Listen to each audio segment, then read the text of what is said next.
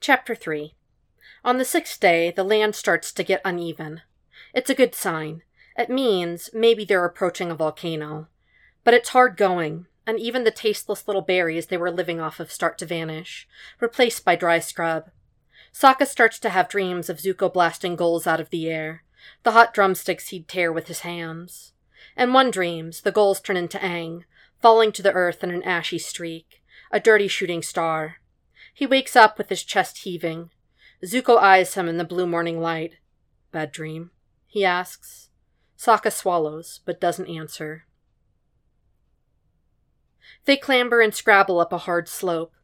Zuko is usually so agile, almost cat like on his feet, but they've gone hungry for so long that Sokka can see him struggling, listless, and it hurts his heart a little. Maybe that's what Zuko is talking about a little echo. Then Zuko falls. Oh, fuck! Sokka is used to the tug. The tug is nothing like this. It feels like something with claws reached into his chest and tried to gut him. Succeeded, even. Blinded by pain, tears filming his eyes, he scrambles down the slope, trying to feel for Zuko. For too long, it. For too long, it keeps getting worse, and he knows Zuko is still falling. He feels in the black silt, stirring up dust until he's coughing. When he wipes at his mouth, he feels blood on his hand. For a moment, terrified, he wonders if his heart will come up through his throat. Zuko? He whispers, and that hurts too. The smallest sound he can make. Zuko, you have to let me know where you are. He doesn't hear anything, and he doesn't want to think about what that means. He keeps fumbling until he touches something warm, far down the slope. As soon as it happens, the pain starts to ebb. Still, for a long time it lingers, like heartburn. Sokka sucks in his breath and waits for his vision to clear. He's used to Zuko being his mirror, but Sokka knows he doesn't look anything like this. The firebender looks trampled, the angle of his body all wrong, like it's broken all his ribs, being too far from Sokka. He's small and flat, all his color gone, Maybe he was always wrong. Maybe Zuko is his shadow. Sokka spits out a mouthful of blood and gathers Zuko up in his arms, holding him to his chest. When he shifts his grip, clumsy with fatigue, Zuko's head flops back, like his throat has been slit. Sokka knows he's not dead, but there's a little voice in his heart screaming that he is, he is, he's gone! Hey, he whispers, shrugging Zuko's head up again. Hey, buddy. It's okay. It's gonna be okay. Zuko isn't making a sound, but his face is wet with tears, his expression pinched. There are long red stretches where the skins come off his arms and back, blood seeping through his dirty tunic. You're doing a great job, Sokka says for some reason. Really great. He shifts his arms, pressing Zuko's head gently to his chest, to his heart. Zuko doesn't come back easily from that. He barely speaks, and he seems confused and nearly blind. Sokka thinks it's the pain, but he doesn't know. He can't. So he stays close to Zuko, makes sure their bodies always overlap. He doesn't know how it works, the tie between them. But when he closes his eyes at night, he tries to imagine a little thread of strength going from his body to Zuko's, feeding what's been lost. During the day, he slings Zuko's arm over his shoulder and keeps trudging up the slope with him, he rips a strip from the bottom of his shirt and ties their hands at the wrist, so that if one of them falls again, the other will stay close. It's a struggle, every minute. He can feel Zuko trying to help, even if he has no idea what's going on, and that makes Sokka's throat hurt, thinking about it. Little echoes again. The nights are cold, even in the Fire Nation, without a fire. Sokka's hands ache. He knows they're close, Everything about the shape of the landscape screams it, but they're moving so slowly, now that Zuko isn't able to support his own weight. This is what happens when you meet a flying bison, Sokka says out loud, to no one in particular. You get spoiled. There's a soft, smothered sound. It takes Sokka a moment to realize Zuko is laughing. He rolls over. Zuko still looks like a corpse, but he has that faint smile on his lips. I told you I was funny, Sokka says. Zuko shakes his head a little. You're not funny, is what his head shake says, but he doesn't speak. His eyes are closed. Sokka reaches around Zuko's waist, tugging him close. And once they're close, he lets his hand rest there for a while. Zuko's head slumps against his shoulder. For a moment, Sokka gets the dizzy feeling again, but good dizzy. Thanks, Zuko says hoarsely, for, you know. Of course. He nudged Zuko with his shoulder. You're half of me, buddy.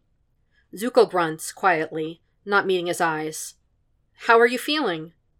Zuko's laugh is hollow. right, he says, wiping his mouth. You don't know. I know a little, Sokka says. He feels, illogically, hurt. For a moment, Zuko covers his face with his hand. Sokka doesn't know if he doesn't want to see or if he doesn't want to be seen.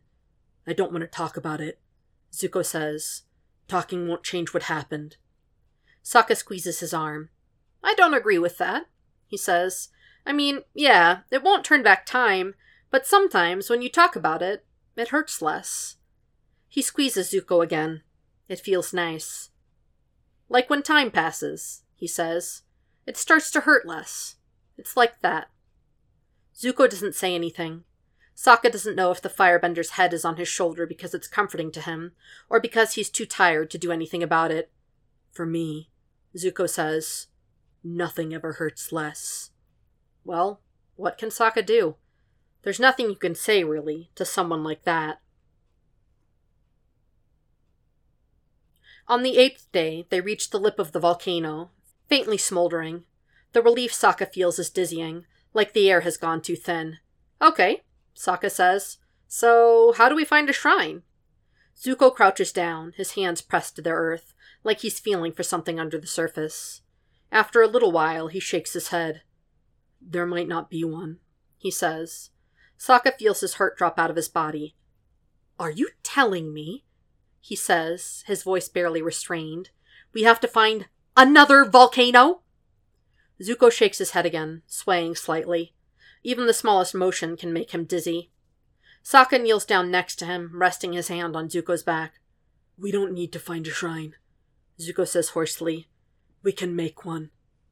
He follows Zuko's instructions, picking up chunks of pumice, glassy bits of obsidian. Zuko just sits cross legged and drained. His voice is so soft, Sokka has to bend down to hear it, his ear almost to Zuko's lips. Okay, Zuko says. Okay, so now we need fire. Sokka looks around. As far as he can see, it's all black sand and charred earth, rolling dunes of it. There's nothing to burn. He says, Yeah, Zuko says quietly. I know. He rests his head in his hands, and Sokka bends down to hold him. He smells like sweat and ash, and his skin is gritty with sand. How long does it need to burn? Sokka asks. Can we burn a shirt or something? Zuko shakes his head carefully. Not long enough, he rasps. It needs to go for a while. It's not respectful otherwise. Sokka thinks. Can you keep a fire going in your hands? Zuko smiles at him, and there's a darkness in the smile that Sokka doesn't like. Sokka, he says with the horrible smile, I'm not strong enough for that any more. He opens his hands, and a little flame springs up, no bigger than his fingernail. It's pale, fragile, and then it's gone. Like a ghost, Sokka thinks, and shivers. It's okay, he says, and lets his body shelter Zuko from the sun. Well, we can't let the perfect be the enemy of the good, Sokka says finally, shrugging off his shirt.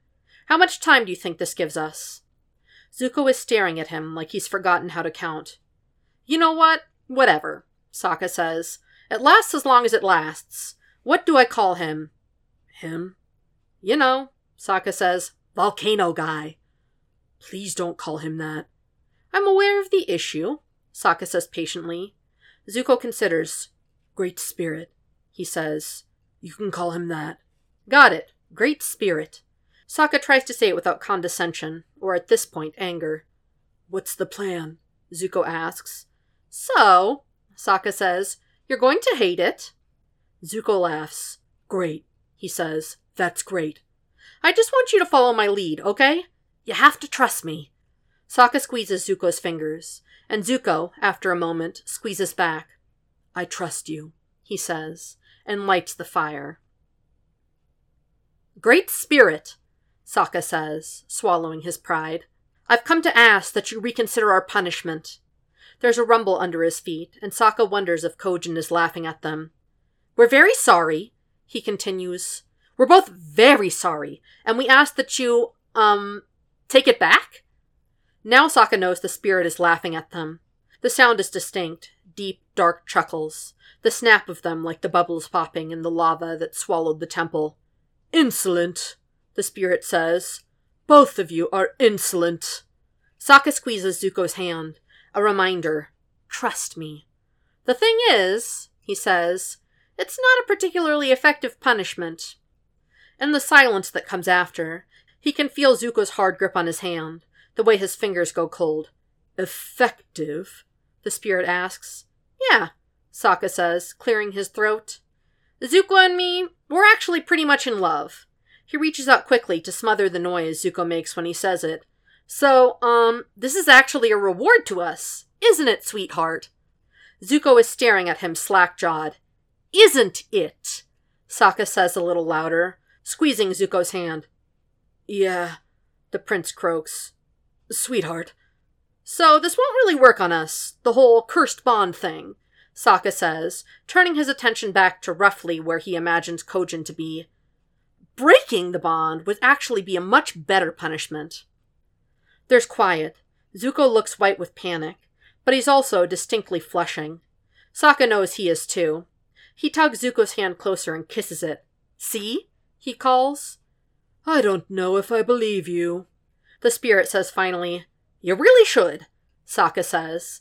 Then he pulls Zuko's face towards him and kisses him.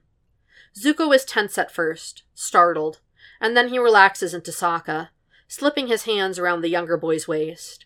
Zuko's lips are soft but chapped, with the salt of blood on them, and he sighs a little as Sokka kisses him.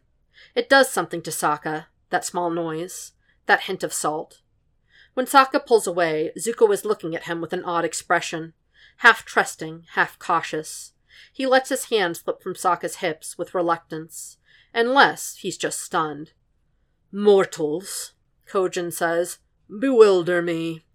Yeah, me too, bud, Sokka says. I mean, Great Spirit. I still don't know what to make of this, the Spirit says. But frankly, I don't care, and I want the two of you off my land. We can do that, Sokka says. 100% you got it. There's a slow, soft rumble like a sigh. If I break the bond, Kojin says, will you just go away? I promise, Zuko says, head bowed. It would be an honor to serve you, Great Spirit. None of the fucking squabbling either, the Spirit says. Lovers' quarrels. Ten thousand years of lovers' quarrels. Do you have any idea how exhausting that gets? Another sigh. Well, one day I'll incinerate the lot of you and it won't be my problem any more. Sokka glances at Zuko nervously. Right, he says. Well, if you don't mind. It's already done, the spirit says. Sokka doesn't feel any differently. From the way Zuko looks at him, he doesn't either. You're sure that? I am Kojin, spirit of three ways, he thunders. I make and unmake nations, shape the unseen landscapes of the deep, pluck the fire from the stars and let it blossom from the earth. You ask if I'm sure? Uh, Sokka says. Right, of course, your threeness. He takes Zuko's hand. We'll be going then. Sweetie Pants? He starts to lead Zuko down the slope when the ground shakes again. And one more thing, the spirit thunders. Tell your avatar he owes me a temple. Got it, Sokka says. One temple! Coming right up! So, Zuko says, that was weird. Sokka snorts. You're telling me, he says. Spirits are real. He pauses, glancing back at the slope.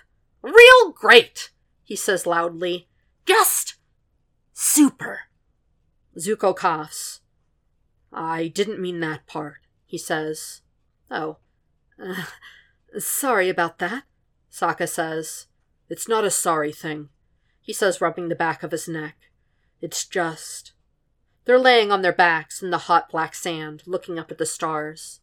There's an openness to the world that Sokka missed. back when he was tethered to Zuko at all times. Then again, he misses the closeness of it too, the safety in it. Do you feel any better? Sokka asks. Zuko makes a little smile. Better, he says. Or different? He's still smiling, and Sokka doesn't know how to read it the softness in his smile and the sharpness in his eyes.